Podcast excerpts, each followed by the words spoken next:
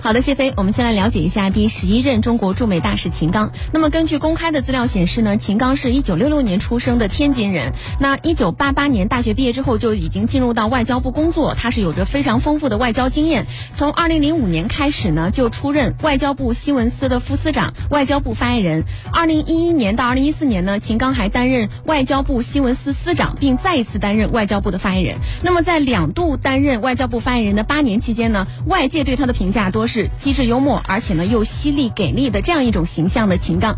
他在记者会上回答提问的时候呢，从来不会绕着问题走，而是非常直截了当了当的给予回答。尤其呢是对于有一些带有挑衅性的提问的时候，他通常呢也会非常犀利的直接回答。可以说是留下了很多非常精彩的瞬间。那最为经典的就是二零一四年四月二十八号的时候，在被问及到美国前总统奥巴马的亚太之行没有来中国，是否有意在针对中国的时候后呢？秦刚回应说：“是不是针对中国，要看美方是怎么说怎么做的。那至于来不来中国，一句话。”你来或者不来，我就在这里。还有一件事情呢，是发生在二零一四年的三月五号，针对外媒批评中国军费的支出增加，秦刚也表示，中国的国防开支随着中国经济的发展有适度增加，是合情合理的。好，我们继续来刷新报道。环球时报今年四月份的时候，其实曾经就引用华尔街日报的报道说，秦刚是举止优雅，被视为一名有分寸的职业外交官。报道里面还说到，说到说起中国外交，秦刚是有着非常清晰而又深刻的认知的。二零一三年二月二十二号的时候，秦刚谈到了他对于外交的看法，他表示，外交是有着独特的话语体系，有时候呢只可意会不可言传。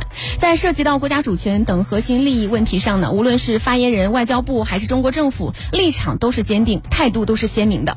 我们要从语言上义正言辞，在行动上也要果断坚决。那对于中国外交的风格，秦刚表示不能简单的用软和硬来评价，可以刚中有柔，也可以柔中有刚，还可以刚柔并济。那么随着时间和形势的变化呢，两者之间还可能相互转化。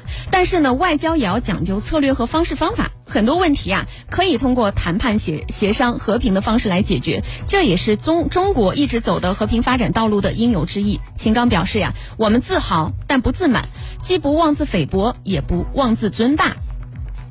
好，继续来刷新报道。呃，前几天呢，有一名接触过秦刚的学者呢，在接受采访时表示，他说秦刚是一名务实干练的外交多面手，在日常工作中呢，他对细节也是尤为谨慎，这也和他非常丰富的外交历练有关。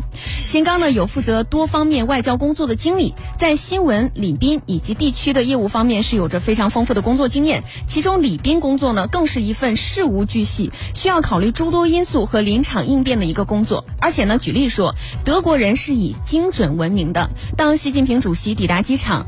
不出专机机舱的那一刻，德方的战机呢恰好掠过机场的上空，向习主席致意。那值得一提的是呢，德国总理默克尔的丈夫绍尔先生其实平常很少在公众场合露面，但是呢，习主席两次对德国对德国进行的国事访问的时候呢，绍尔教授都是陪同出席有关活动的。秦刚表示，各国给予习主席的高规格的特殊礼遇，是对中国大国地位的高度认可，还有对习主席大国领袖风范的崇高敬。配。那作为中国人，我们每当看到这种场景，都能够从中深切的感受到我们国家发展昌盛带来的荣耀。那对我们的国家、对我们的民族的荣誉感和自自豪感，也是不禁油然而生的。好了，谢飞，我了解到的情况就是这样。点击超链接，让新闻更有趣；标注新闻中的知识，让新闻有意思。意思。